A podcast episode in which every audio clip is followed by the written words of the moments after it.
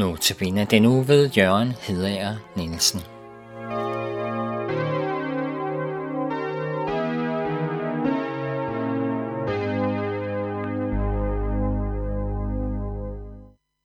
Sørg ej for dage, som kommer.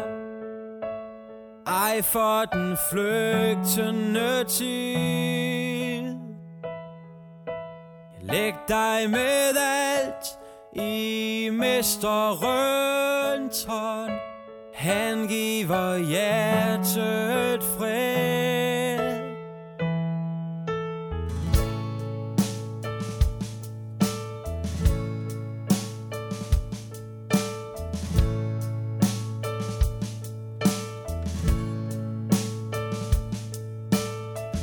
Du som er træt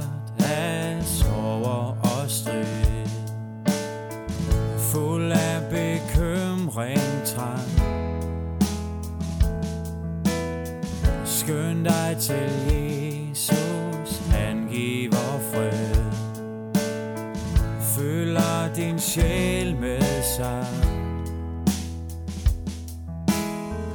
Han kender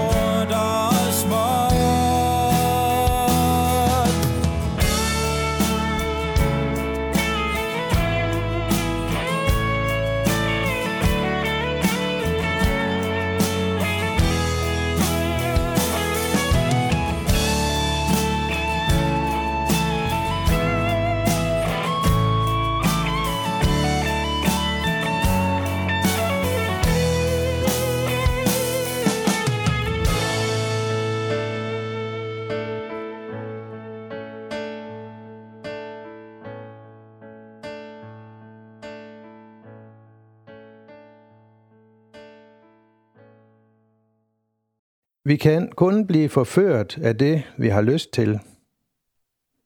Det er en grundregel, som gælder al forførelse. Det gælder, når to bliver forelsket. Det gælder i en politisk valgkamp. Det gælder i reklameverdenen. Og det gælder også for verdens største forfører, Antikrist.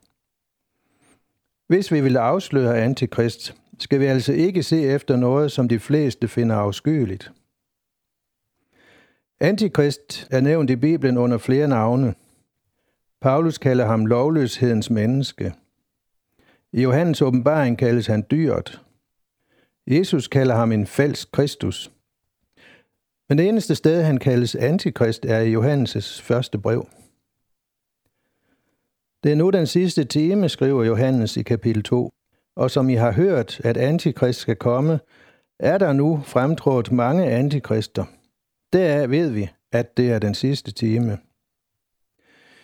I Bibelens sprogbrug dækker de sidste tider fra Jesu himmelfart til hans genkomst, eller den sidste time, som Johannes kalder det her. Johannes taler om antikrist på to måder. De mange antikrister, som han skriver med lille a, var allerede dengang trådt frem. Antikrist med stort A og i bestemt form var ikke trådt frem endnu på Johannes' tid. Antikrist og de mange antikristlige ånder har samme ophav og formål. De kommer fra djævlen for at forføre os.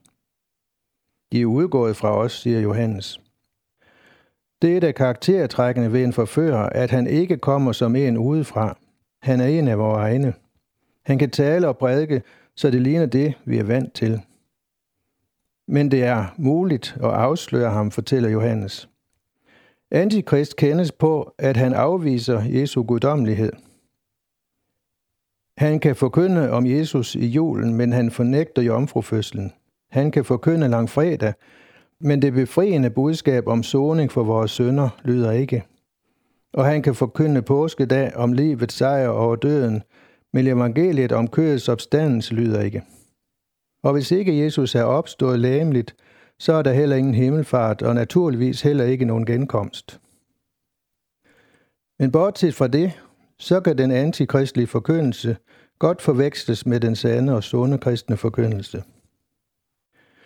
Jesus taler i Matthæus 24 om, at trængselstiden bliver afkortet for de udvalgtes skyld, og han siger, der skal fremstå falske kristusser og falske profeter, og de skal gøre store tegn og under for om muligt at føre selv de udvalgte vild.